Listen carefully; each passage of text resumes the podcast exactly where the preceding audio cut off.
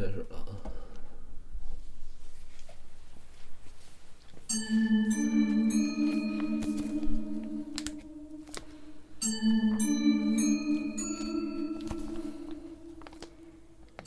大家好，欢迎收听一番鬼话，我是 Mandy。大家好，我是芒果。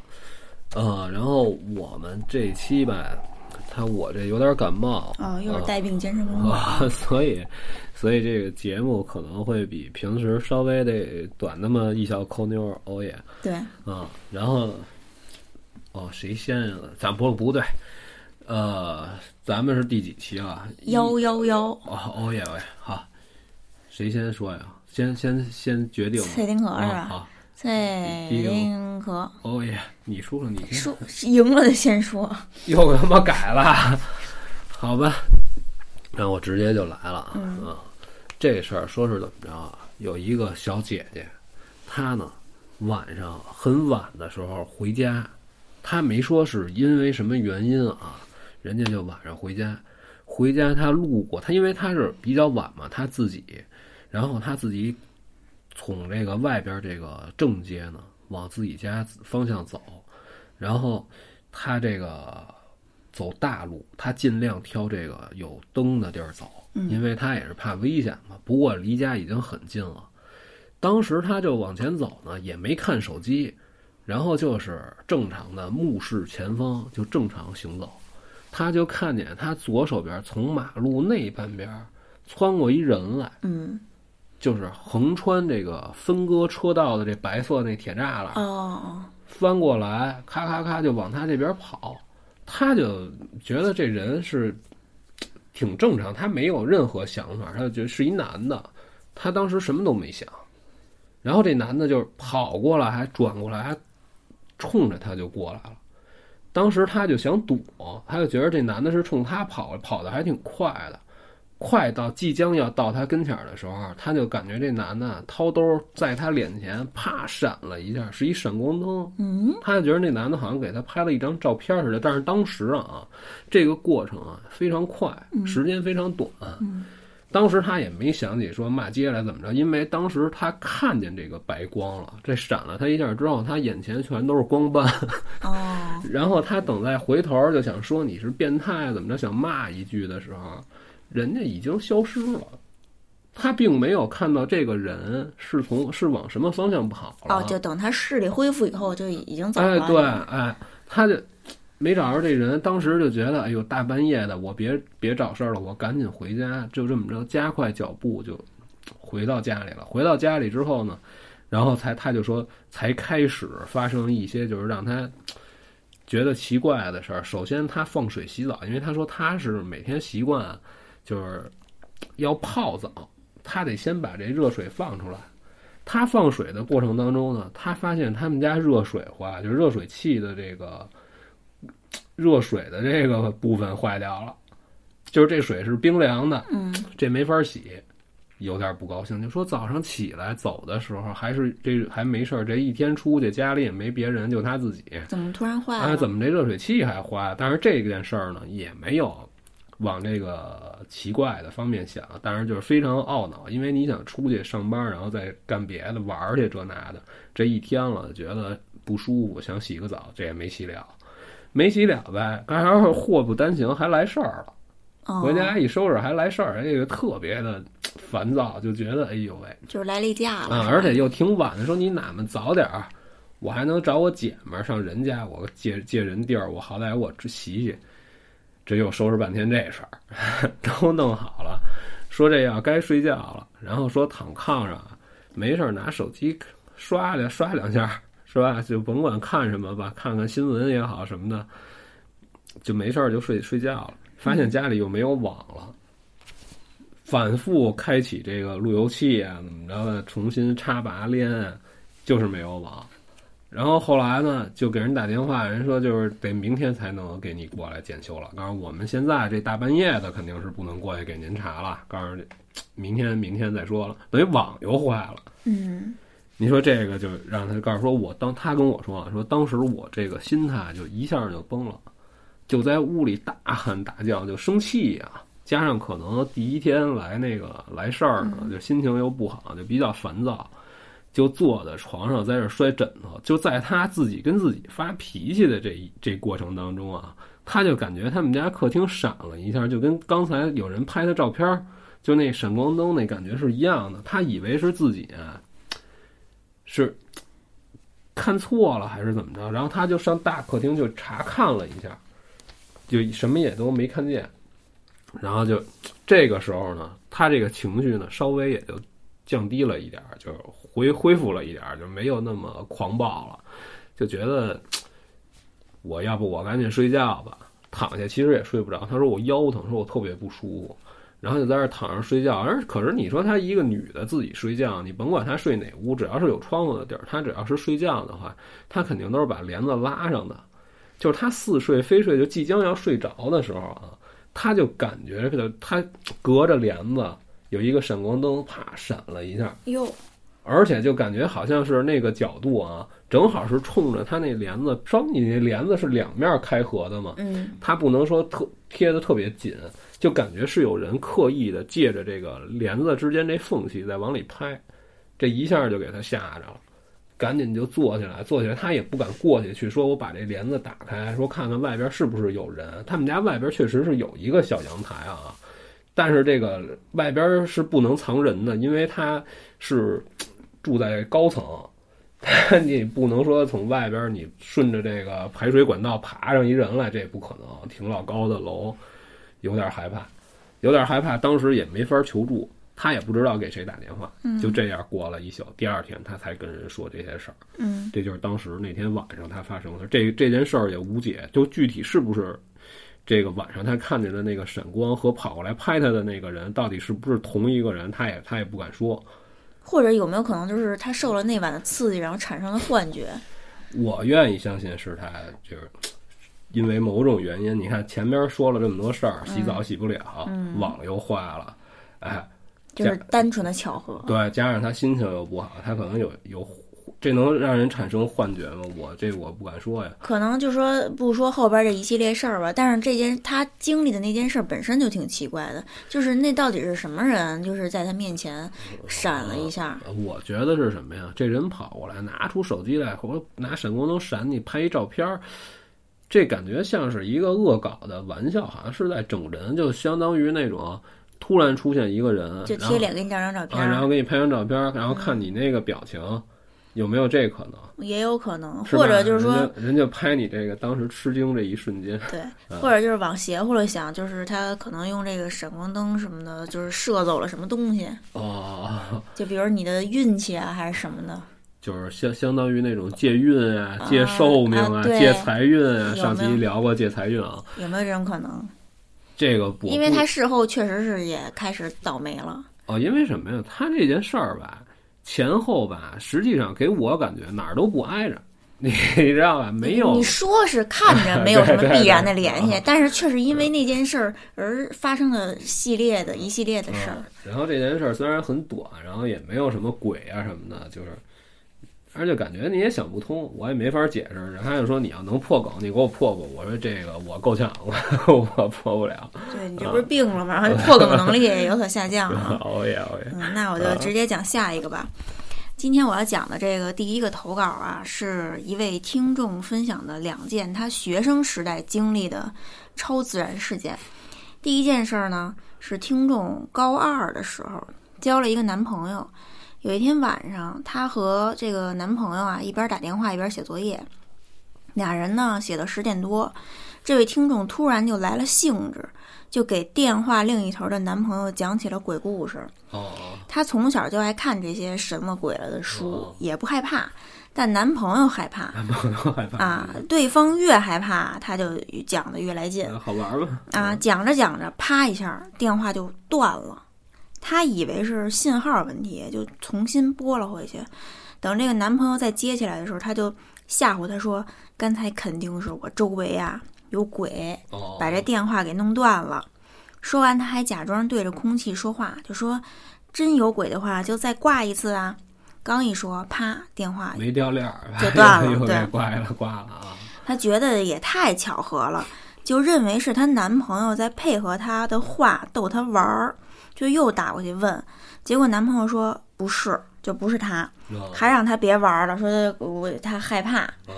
他就觉得好奇，就想再试试，于是又说，又对着周围的空气说了一遍：“你如果真的在的话，就再挂一次。”然后啪，又断了。等他再打过去的时候，这男朋友都快哭了，就说：“你别闹了，我是真害怕。”这时候他也觉得呀，真不是这男朋友在搞鬼，而是真的有鬼。在这之后，他又试了两次，每次都是说完就挂，说完就挂。他也觉得不对劲儿了，就开始脊背发冷，浑身起鸡皮疙瘩。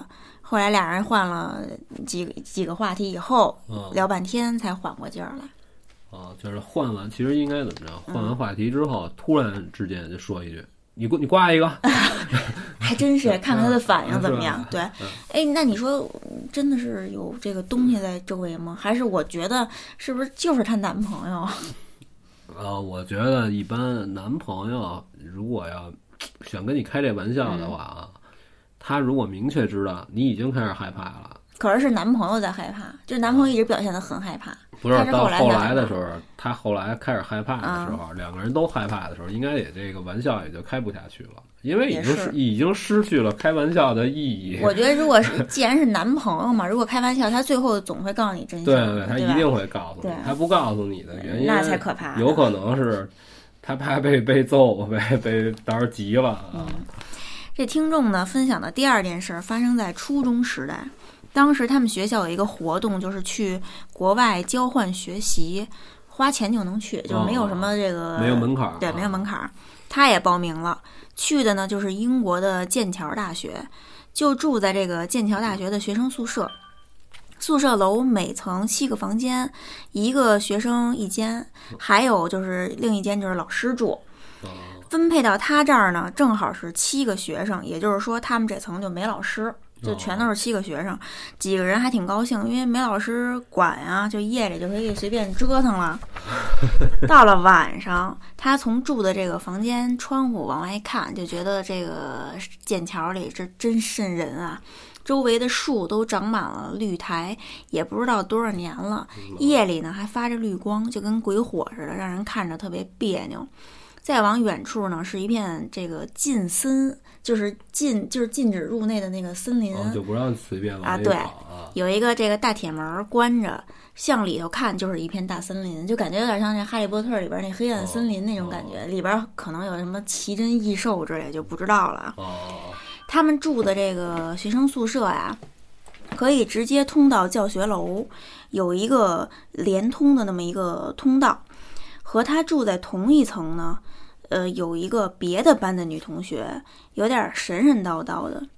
有一天，这个女同学啊，就和大家说，她晚上能听到床头有人挠墙的声音，是一种尖锐的东西，像是人的长指甲或是叉子之类的在挠这个墙。接着还会传来笑声，是那种尖笑。一开始大家都不信。后来有一天，这个神叨的女同学就邀请这个听众和另外一个同学一起陪他睡。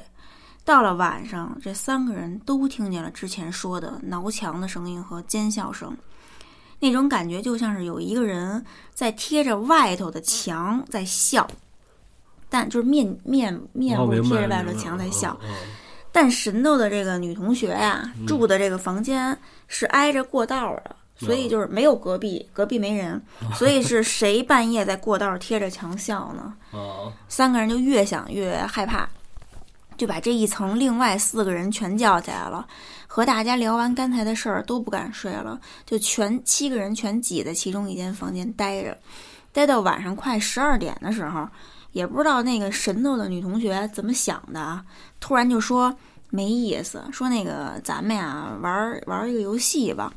玩什么呢？就是大家坐在这个一个屋子里头，十二点整的时候，有一个人去外头敲门儿。哦。屋子里剩下的人依次去开门儿。哦哦哦。打开门以后，门外的人身后会就会出现开门的人前世的景象。哦，这又是一个灵异游戏啊！对，游戏规则就是不管多吓人都不许关门。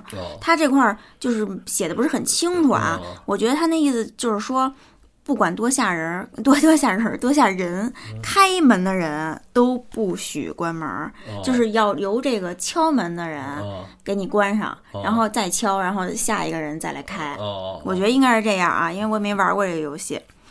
然后本来大家呢都不想玩儿，但禁不住这神斗女同学啊，老在那儿撺掇，就哦说：“哎，你多好玩啊！你们是不是不敢玩啊？什么之类的。”嫌他嫌他烦，就玩就玩啊。最后谁也不想，就是显得就是特别怂似的，就呃玩起来了。一开始啊还没事儿，玩到第二个人的时候，第二个人开完门以后，直接大叫一声就把门给撞上了，大家就傻了。等于他破坏了规矩啊对嗯愣了半分钟，这神叨的女同学就说：“赶紧开门儿！”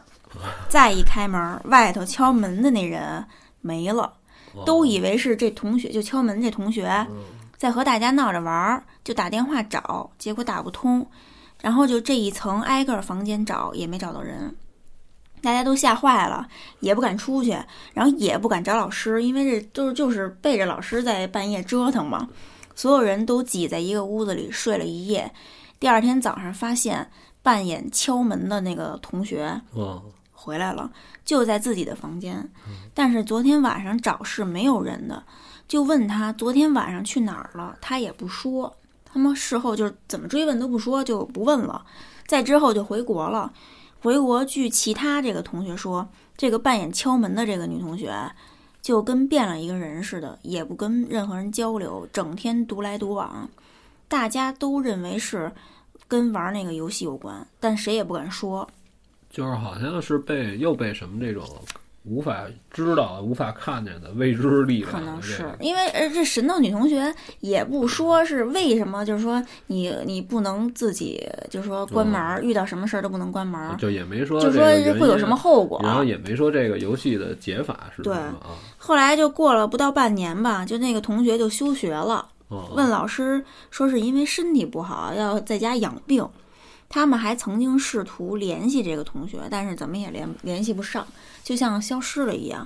在以后就谁也不敢再提这件事儿了，这件事儿就不了了之了。哦，等于这就完全都说了。嗯对哦他刚才说那个剑桥大学啊，哦就实际上这剑桥大学是一个学院联合体，哦有三十一个学院，有很多学院都有灵异传说，比如说什么。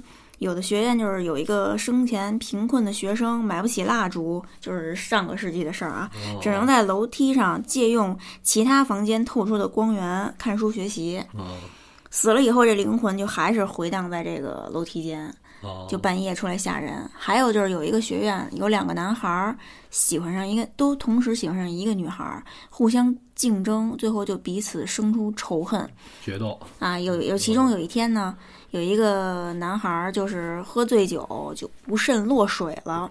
另一个男孩儿不但不施以援手，还从树树上折下来一个树杈子，往下捅啊！啊，对，就给他往下捅，就眼看着他痛苦挣扎、窒息身亡。杀了人的这男孩啊，死后这灵魂就回到学院，啊在这个死人的这池塘徘徊，发出内疚的呻吟声。哦就反正各种类型吧，都是这个游魂在这个大学里转。哦就剑桥大学好像还曾经被评为全世界闹鬼最严重的大学。因为它年头也够长，地儿也够大。对啊你，你再结合他就是这个在剑桥的这经历，就感觉好像呃也不只是传说那么简单。就是你看有没有这种可能啊？嗯就是刚才你说外边有这个贴着墙的笑声，对，我觉得会不会是跟这个禁止进入的这片森林有关系，呃也有可能是吧？也许这里边有某种动物，到了晚上就是它就是这种习性。你比如说这个猫头鹰，飞进学那宿舍楼里了。这我就是胡说的，啊这当然也不太也不太可能，因为一般这种动物。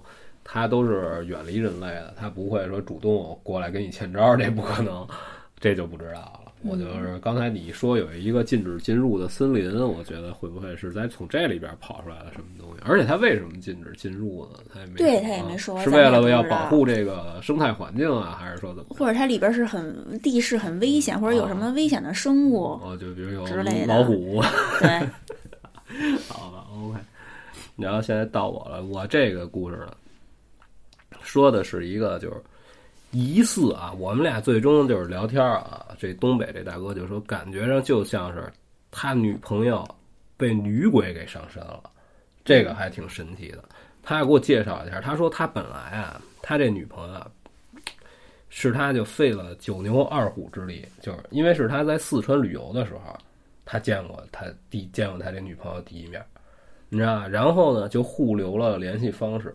从那儿以后呢，他就开始这个发动这个攻势呢，想要追求人家。人家呢，首先远隔千山万水，嗯，再一个呢，人家也不太对他印象就那样。你想，你一个旅游的时候认识的这驴友，你能啊，你能有什么印象啊？大家就啊，然后反正挺费劲，咱就不说他中间这个过程了。这样追了得有小三年的，不到三年，两年多。最后终于在一块儿了，在一块儿了之后呢，他这女朋友呢，他就说啊，人呢也不难看，身材呢也好，但是有一个特别严重的问题是什么呢？他这身体不好，就是身体不好，属于哪种不好呢？就属于就是低血糖，动不动就头个晕啊什么的那哎。就是他，就是平时就比较弱，他并不是说那种就是特别强壮，他不是运动型的人，然后哎，就这么你就知道这就行了。然后呢，他女朋友有一次就是发生了一什么事儿之后才开始发生改变呢？是晚上一起开车回来，他女朋友自己单开一辆车，他女朋友把车停好之前呢，就让他拿着从这个超市买的东西，说你坐电梯先上去吧，你不用等我，因为他女朋友慢。他女朋友呢，每次都吐槽他，说你越叨叨我，我越慢。他老给他女朋友讲解这个倒车的技术要领，他女朋友嫌他烦，等于就是因为这个原因，就把他给轰走了。等于就是剩下他女朋友一个人在地下车库。这个时候呢，他倒完车，他女朋友事后回来跟他说，是当时啊，从后边有一个人或者是物体或者是车把他给撞倒了。撞完之后，当时就特别严重。他女朋友说：“我当时并没有看见到底是什么东西撞的我。”他女朋友是自己回来的，而且神志非常清醒。然后把这个右边的这个颧骨的位置也蹭破了，蹭掉了一块皮。他说：“好在是什么呀？他们家那个地下停车场那个地面都是那种胶胶面的那种水溶性的那种漆，就是还比较光滑，而且有人也是。”会定期的打扫呢，就没有那么多杂物，并没有把他女朋友摔得特别严重，但是浑身上下也是青一块紫一块。你想，等于就是从背后冲过来，给他女朋友撞完了之后，梆就直着就拍过去了，就从前边就搓出。你想这劲儿也不了不小呢。等到回家之后，包包扎完这些伤口之后，从那一天开始，他女朋友就开始变了。我说变成什么样？他就说他女朋友睡觉的时候，经常的，你可以跟他对话。而且他是怎么发现的呀？他女朋友先睡，他起来之后呢，出去上完厕所抽根烟回来呢，他女朋友在那儿睡着觉呢。他当时不知道啊，一进屋，他女朋友干嘛去了？啊啊，我上厕所。他你肯定是你女朋友问你干嘛去了，你就该回答什么回答什么呗。对呀。结果他再往下说呢，他女朋友没声了。嗯，然后过来一看，大姐睡着着的。哟，那刚才不是跟他说话呢？是跟他说话的。这屋里只有两个人呀，他就觉得问点别的，然后他女朋友也有的时候能答一两句，他说也听不清楚。后来他就跟他女朋友说我这个事儿，他女朋友告诉我没有和你闹，告诉我不知道，可能就是我太累了啊。还有一个特别重要的是什么？他女朋友啊突然一反常态。他说当时和他女朋友刚在一块儿的时候，告诉因为他一个是比较弱，告诉你想我一东北大大汉，我们他就说我们每次啊有这个男女之事的时候，都是求爷爷告奶奶，哎，得找机会，哎，怎么着的，得得哄半天。告诉而且我们这个节奏呢，也不是说一天到晚老凑一块儿折腾。告诉而且大家都有自己的事儿干，有工作，啊。可是打那次他摔完之后呢，经常都是什么呀？连续两天就只要在一块儿，就会对，就老是哎，就跟你这儿起腻。就是这个女女女对他他女朋友变得就异反常对，就异常无比的主动。然后给这哥们儿弄的告诉说说是这你听着你感觉这个还挺好的这个这个改变，但是可是。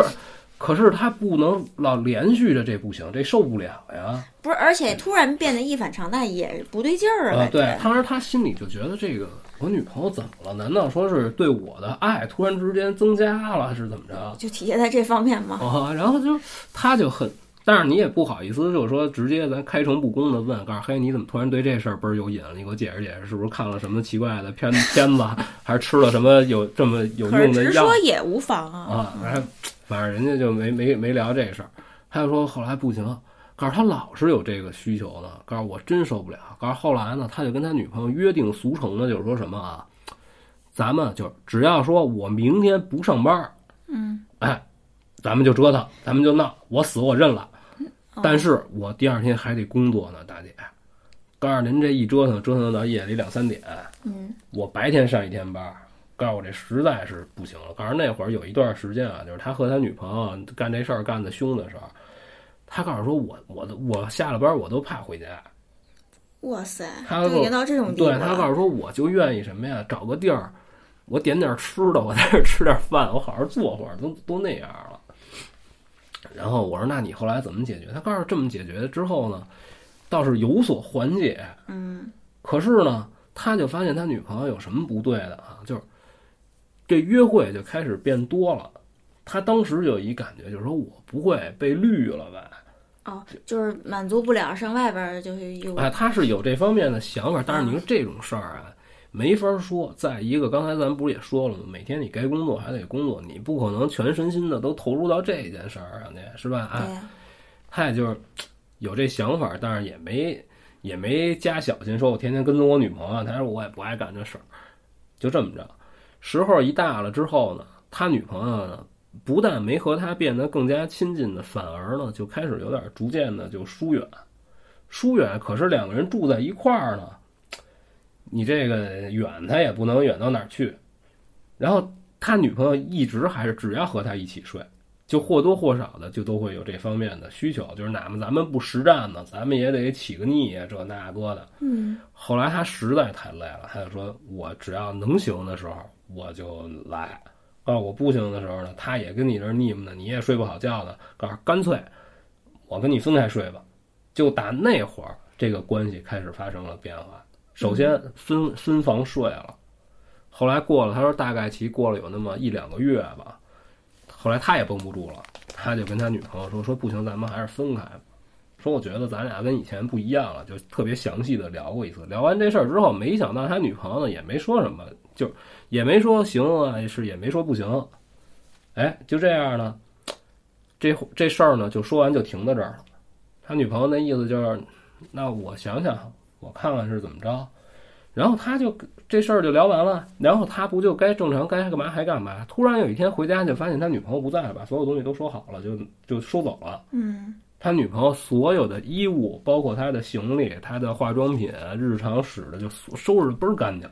他告诉连一个毛都没给我剩下，就只要是他他自己的东西全都拿走了。啊，全拿就是你现在想找到这个家里曾经有这个女生存在的痕迹是不可能的，哇，那么干净，就是就非常的彻底。嗯，就任何东西，包括就是那种就是一一块儿出去遛弯儿上超市买的那种破拖鞋，都带走了。就是他一点儿的生活你都没有对，就你就感觉好像这个人就没来过一样。哇塞，然后从那儿以后，他再想找他女朋友呢，发现这个电话也打不进去，嗯，然后那显然就给你拉黑了，微信就是也就都什么的都一律联系不上。这个事儿呢，到这儿呢也就算是差不多，就应该是完了吧。嗯，后来还有一点儿花絮就是什么呀？他在他女朋友走之后呢，他后边又交了新的女朋友。嗯，他说后边我新来的这个女朋友呢，是一个家打扫家务的一个大狂人。家政狂人对对，他是每到这个周末休息的时候都要大扫除。哦，就基于这个原因，他是干嘛呢？就我女朋友在这收拾，我在这跟大爷这儿坐着，你看这合适吗？一块儿呗。哎，他女朋友他们家呢，等于有一酒柜，就是中起一个隔断的作用。这个酒柜呢，里边摆了一些酒，平时也没有什么时间喝。然后他这酒柜里边啊，有一个之前也不是上哪玩去买回来的一个大肚弥勒佛，嗯，就是咱们老说的那，就那佛爷那大肚子那东西，是一红木材质的，放在那儿呢，就一好多年了。就是他在上，他不可能让他女朋友蹬着高上去擦这酒柜去呀，他踩着凳子去擦这个去，他就发现什么呀？这个大肚弥勒佛的脸没了，就像是被某种东西骑骑出来一一刀，咔就给砍下去了，这儿成一个长方体了。哇塞，啊，他就觉得这个挺吓人的啊。特别奇怪。嗯然后再后来呢，他还发现，就是他之前和他前任女友，就是这个跟刚跟他分手的这个他前任女友呢，之前他和他一起出去玩，买了一个玉坠儿，就是吊坠儿啊。他说也不怎么值钱，告诉说我呢，平时我一上网我就得戴眼镜儿，告诉我就老把这东西我不，他告诉说我不爱戴那个，告诉我怕丢了，告诉我就把它放我眼镜盒里。然后后来就发现这玉坠儿找不着了。找不着也无所谓，他就说这个东西啊挺小的，告诉说指不定哪天收拾屋子就收拾出来了。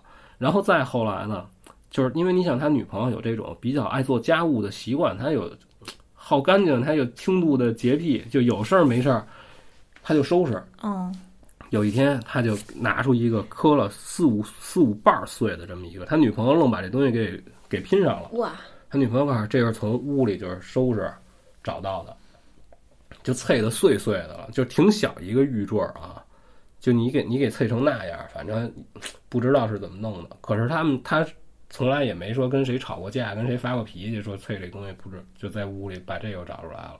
他就结合他女朋友这个变化，他就感觉是什么呀？他女朋友一定是被另外一个灵体给附身了女鬼，就是啊女色鬼。啊，对，我觉得就后来他也跟别的人也谈过这问题，嗯人家就说什么呀？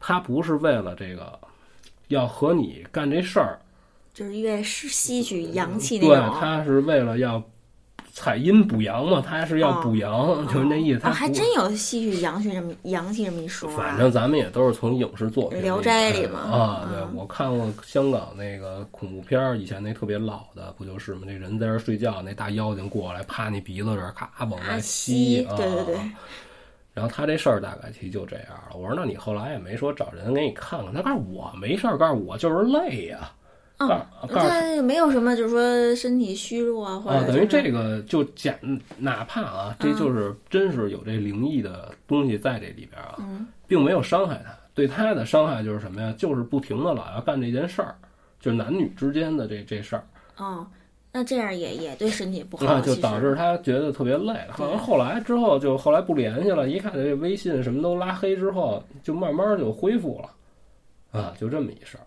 但是这个事儿呢，你要想呢，最后我跟他的感觉一样，我感觉就是被一个女鬼给上了。我说，也许你当时和他干这事儿的时候呢，他已经不是他了，他已经不是他以前的女朋友了，也可能。啊，那也不知道最后这女朋友到底怎么样了，这鬼就是离没离开他？就是他后来也没去专注去找这件事儿。嗯一个是什么呀？跟人家家里联系呢，也不是很方便，你跟人说什么呀？就这事儿也不好说呀。对再一个就是他显然是自己有备而来走的，你想屋里东西都收拾好了，车也开走了，那肯定他没事儿呗，那不能是让人劫持走的呀，那还能怎么着那也没准就是他身上这东西在控制他而收拾的这一切而且，这哥们儿这意思是什么呀？我是试图联系了他，我也得联系得上啊，就是说我我已经做到该做的了，无能为力哎了。对，就这事儿就说完了。行，那我来讲一个比较短的投稿啊。这第二个投稿呢，是一位沈阳的听众朋友分享的。这件事儿发生在大概四五年前吧。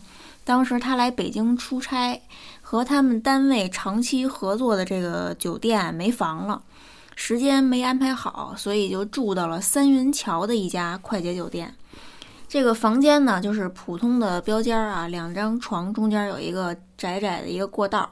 收拾完了，他和住在一个房间的女孩就分别背对背躺在各自的床上睡着了。睡到凌晨三点，听见房间里有男人说话，就感觉这个声音啊，就在他身后，也就是两床之间的过道上。他就竖起耳朵想听听说的是什么，但死活听不明白。他想回头看，但是他之前也是老听这些东西啊，就听人说过。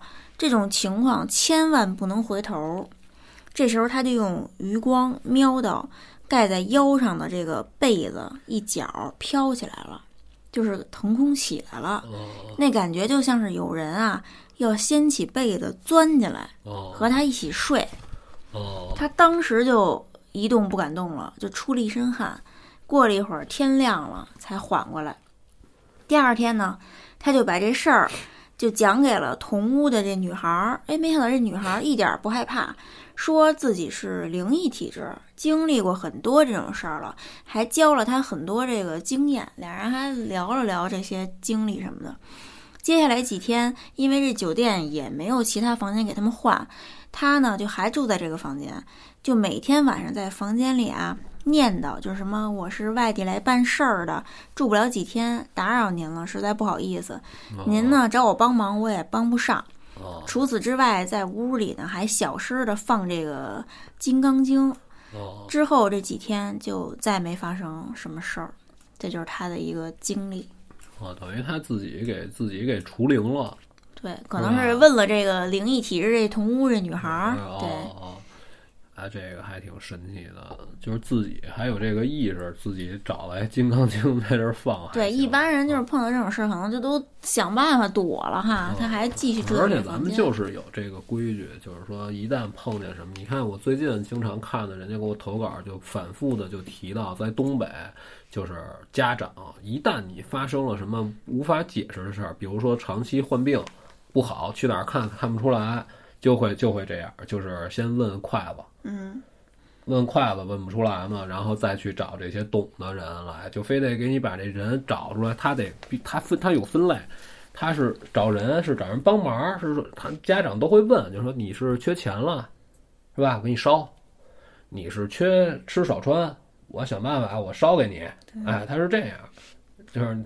但是他就竟然就是能，好像是又有一点感觉，就是你真的能和死去世界的人能有联系，嗯，就是他就是一说问对了，你说的这个方向对了，啪，这筷子就立住了，哎，多搞笑，这个还挺好玩的。我刚才那短，那我再接着讲一个吧。啊好好好啊，接下来这投稿呢是一位大学生朋友，他说呀，他本来是一名无神论者，但最近呢遇到了一件事儿，刷新了他的三观。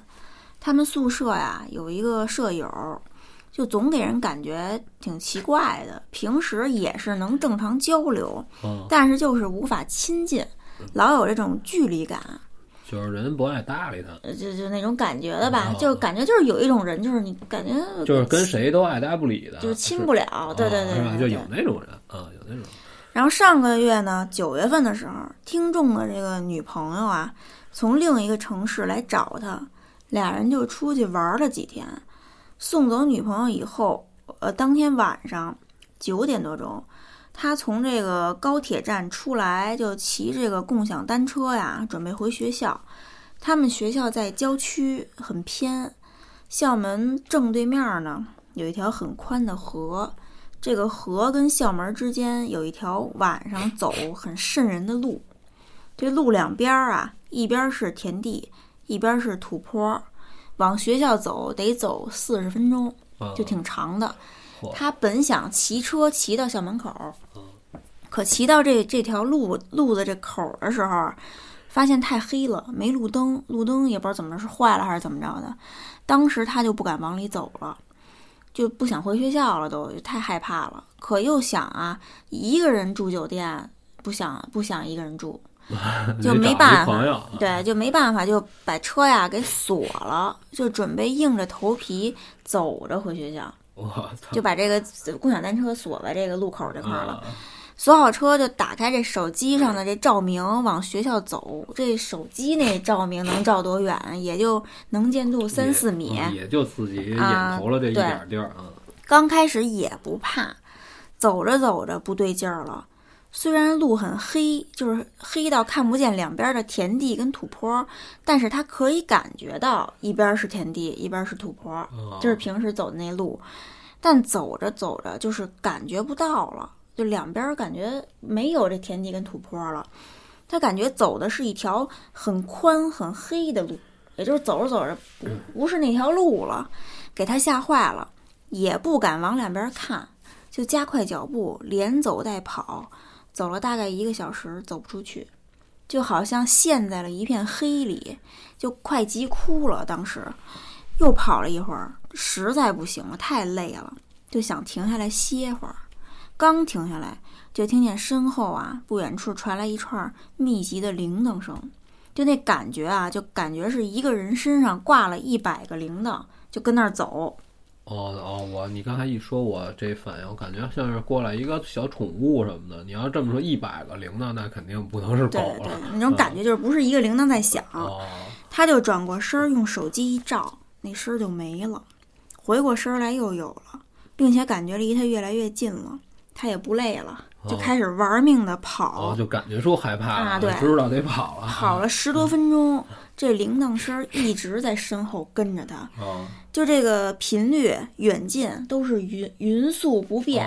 他说他跑的可不慢，哦，但这铃铛就在那不远不近的那么就一直等于是一直跟着。对哦，就怎么甩都甩不掉，哦就在身后跟着他，他就感觉快累死了。哦这时候从前头又传来一个铃铛声儿，就是一个铃，他说是一个铃铛的声音，哦就和身后那个几百个铃铛的不一样。哦这时候他手就是手机也没电了，一点儿看不见，他就想啊，爱怎么着怎么着吧，就站在原地都不动了。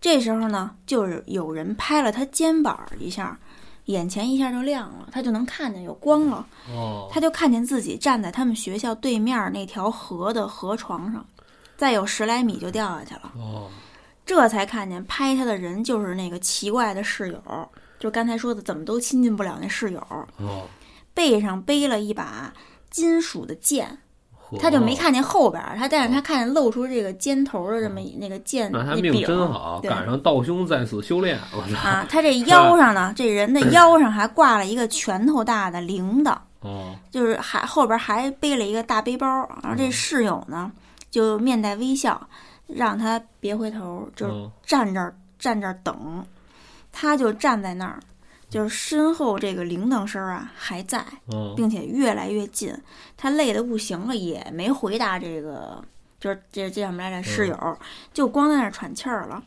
就看着室友从身边过去，朝身后那铃铛声就过去了。过去以后也没声儿，很安静。他就以以为这怎么着得打起来或者说话什么什么都没有，他也不敢回回过头看。过了得有十分钟吧，他缓过那口气，就想好奇到底这后边怎么着了。嗯。回头看看，可回过头一片漆黑，接着就晕了，就什么都不知道了、哦，还是不应该看。啊！再醒过来已经在教室了，当时还不到八点半，就还不到上早课的那时间，教室里就只有他跟这个奇怪的室友，这室友身上的装备也没了，就还给他买了早点放在桌子上，他以为自己做的是一个梦，可一看这就是鞋，这鞋上。哦还有这个泥呢，对，他就想说，那肯定证明这件事儿就是真的呀。就是他肯定去过河边才能有泥嘛，对吧？啊，之后他就还问这个室友说，昨天怎么回事儿？说我身后那到底是什么？哦这室友只说呀，你没必要知道，这事儿已经解决了，别声张。啊经过这件事儿之后，他就改变了对世界的这个认知，就觉得可能啊，这世界真有凡人不能理解的事儿。我我那室友就是利用这个不上课的时间去校外打打小怪、升升级，对，就那 种是吧？是不是就这个？可能就是 是道家的啊那些，对，嗯，我觉得你说他这个等于就是这这铃几百个铃铛，这个、哦这铃铛怪，嗯，可能是就想给他引到什么地方，这个因为他就在就差几米就掉到河里了，等于走就给他走到另一条路了。几百个铃铛，我感觉它不一定是一个完全体，也许它是某种法器，是这个妖魔鬼怪用的某种东西，发出声音吸引人。然而，你看他室友那个，显然是一高音铃铛，就是他这穿透力强，这一要不然他为什么那么大呢？嗯，等于感觉他们应该都是一个教派的，是吧？可能是吧，他们都是小叮当的一那一波 不是就感觉这铃铛是那种勾魂摄魄的那种东西，啊。就是摇着你就就走走迷走迷了。哎，是不是赶尸就会得有这铃铛引路，到哪儿当儿来一声？好像赶尸是是拿一什么东西，我不知道是不是铃铛反正这铃铛也是一非常这个玄幻的东西，咱们不懂就不敢瞎聊啊。但是铃铛好像也是挺重要的，在这个某种这个教派里，像道教，经常就是你一看就有这黄表纸、这桃木剑，弄一大铃铛，是吧？对，哎，而且就是那会儿不是说，就是说屋里挂一风铃，然后风铃莫名其妙响了，啊，就就是是有鬼，啊对说有这个怨气撞铃儿的说法。对对对啊，然后我跟你说后边还是刚才这大哥啊，哦还是东北这大哥，他说是干嘛呀？就是在这件事儿之后发生的事儿了，就是之前这个对这个就被女鬼这事儿以后，他有一次啊就是特别高兴，就是说也就跟朋友就喝酒喝高兴了，你知道吧？就聊得特晚，然后实在是没地儿喝了，可是正常的这个饭馆呢，人家得该关门，人家得关门儿。他跟他这几个哥们儿呢，又找了那种散摊儿，有那种不不怕拉板的，一下就喝到夜里三四点钟都无所谓的地儿就喝去，然后吃了好多东西，然后他们就，他就说我说我酒量还可以，说那天我确实喝的有点上头了，告诉喝了两场呢，这酒也不一样，告诉我哥们儿跟我呢一块儿呢，我们就说找个地儿方便方便，因为挺大夜里的，你上哪儿你上哪儿方便去啊？当时他就找了，那也得稍微也得备点人吧，就找了一个电线杆子，他在这儿一只手扶着墙，哎，他这喝的已经都不行了，你想想，一只手扶着墙，一只手在这儿正上着，突然一侧头，就他为什么一侧头？就是有人攥他裤腿儿了，哟，一小孩儿没穿衣服，他说那小孩儿小的啊，就让人无法相信。就是我为什么？他说我叫他小孩儿的原因是什么？啊他真的小，就是那个小孩并不像是一般可以在街上跑跑的那种小朋友，就婴儿那种。哎，特别小，没穿衣服，哎，啊白不呲咧，什么没穿，就正好能影到这个电线杆子的阴影里，哇，那是就攥他裤腿上了，啊。吓他一跳，他就干这也没上完呢，反正弄他妈我一手，弄他妈我一裤子，告诉我这一喊呢，他这哥们儿就老过来，告诉你干嘛呀？怎么了你？然后啊就跟人说，啊走吧走吧，他这哥们儿倒没说不信啊，哎哥们儿别别别在这儿了，快走吧快走吧，哗就都走了。告诉还他妈没到家呢，这腿就不行了，就肿就起来了。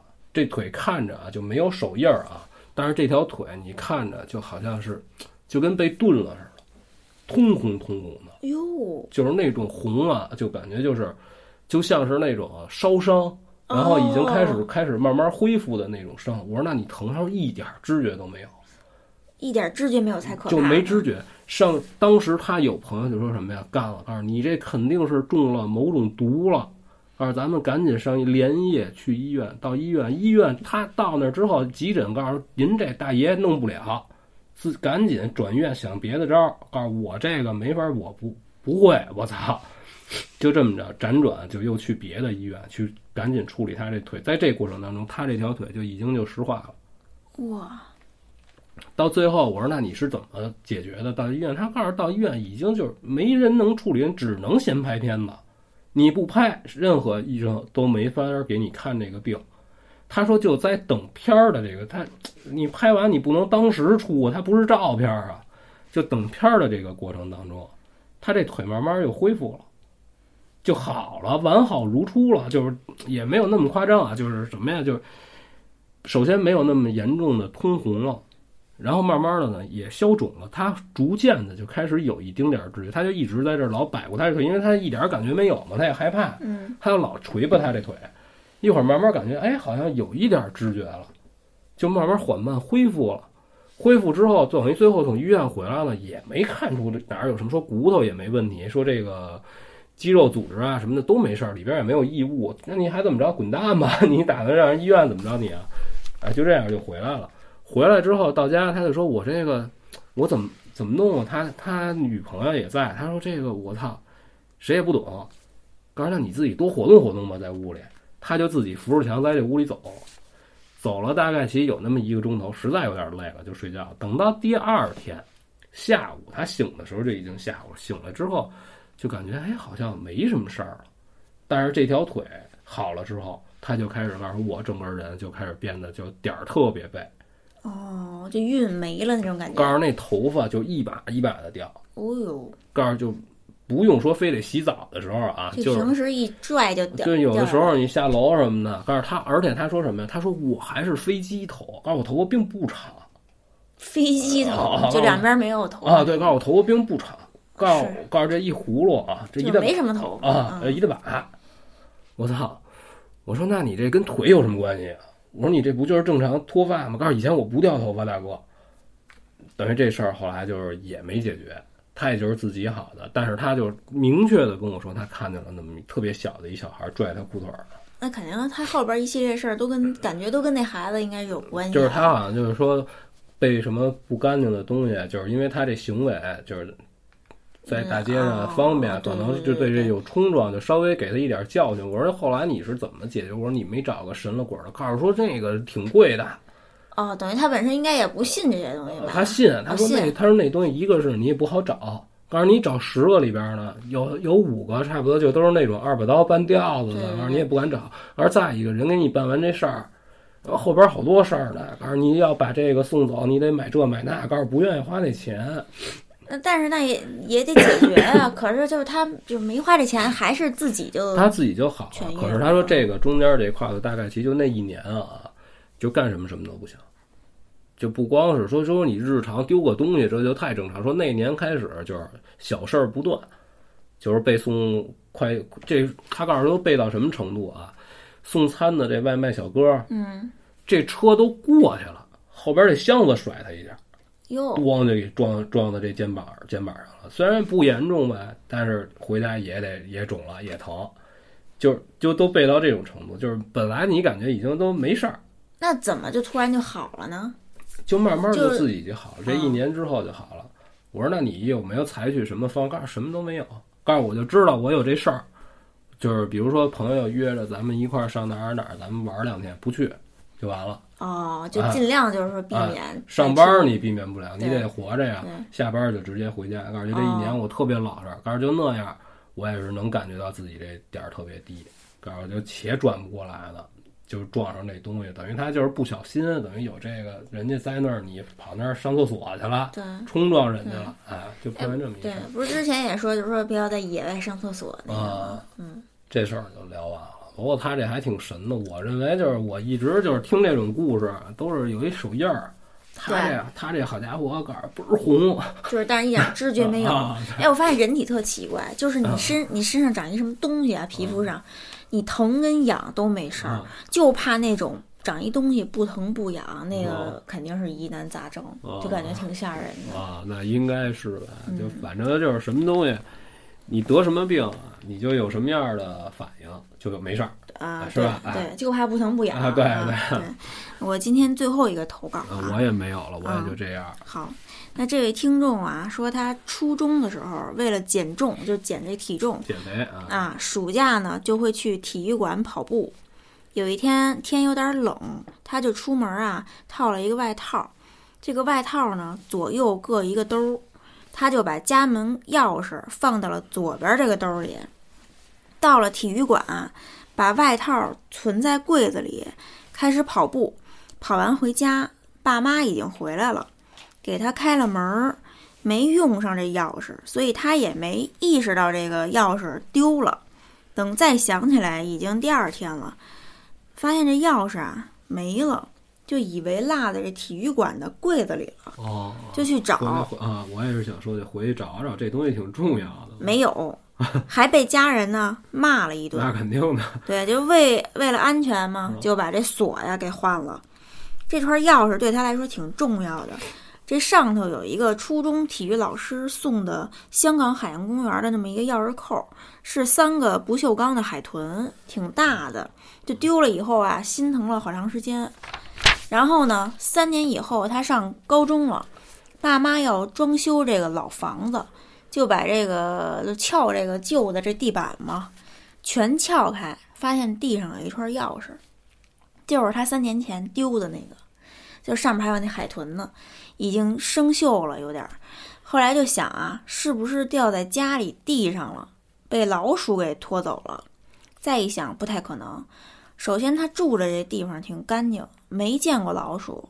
再有就是这地板上没有洞，地板下头支撑的这架子很窄，这哦钥匙串儿很大，就算这有这老鼠也拖不过去，哦就一一直拖到这屋子中间儿呢就不可能感觉。等于就不可能通过龙骨把钥匙拽下去啊对所以就是说，感觉他就感觉是什么？这钥匙丢的那一瞬间就掉进了黑洞，哦然后就掉到了这个可能是我觉得应该是没装修之前的那个家的地上，对吧？哦，就没铺地板这投稿我看他还说这可能就是 Mandy 比较啊，感兴对，趣的一个就是我比较感兴趣。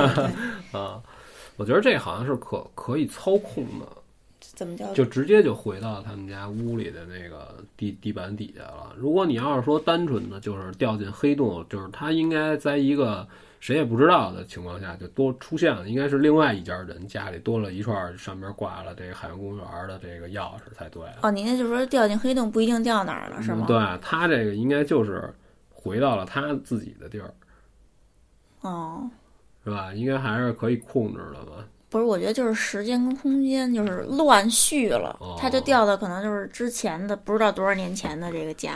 啊，今天我就聊完了，嗯我这我也是我这实在有点不行了嗯嗯，那就这样吧。啊啊！谢谢大家，谢谢大家嗯。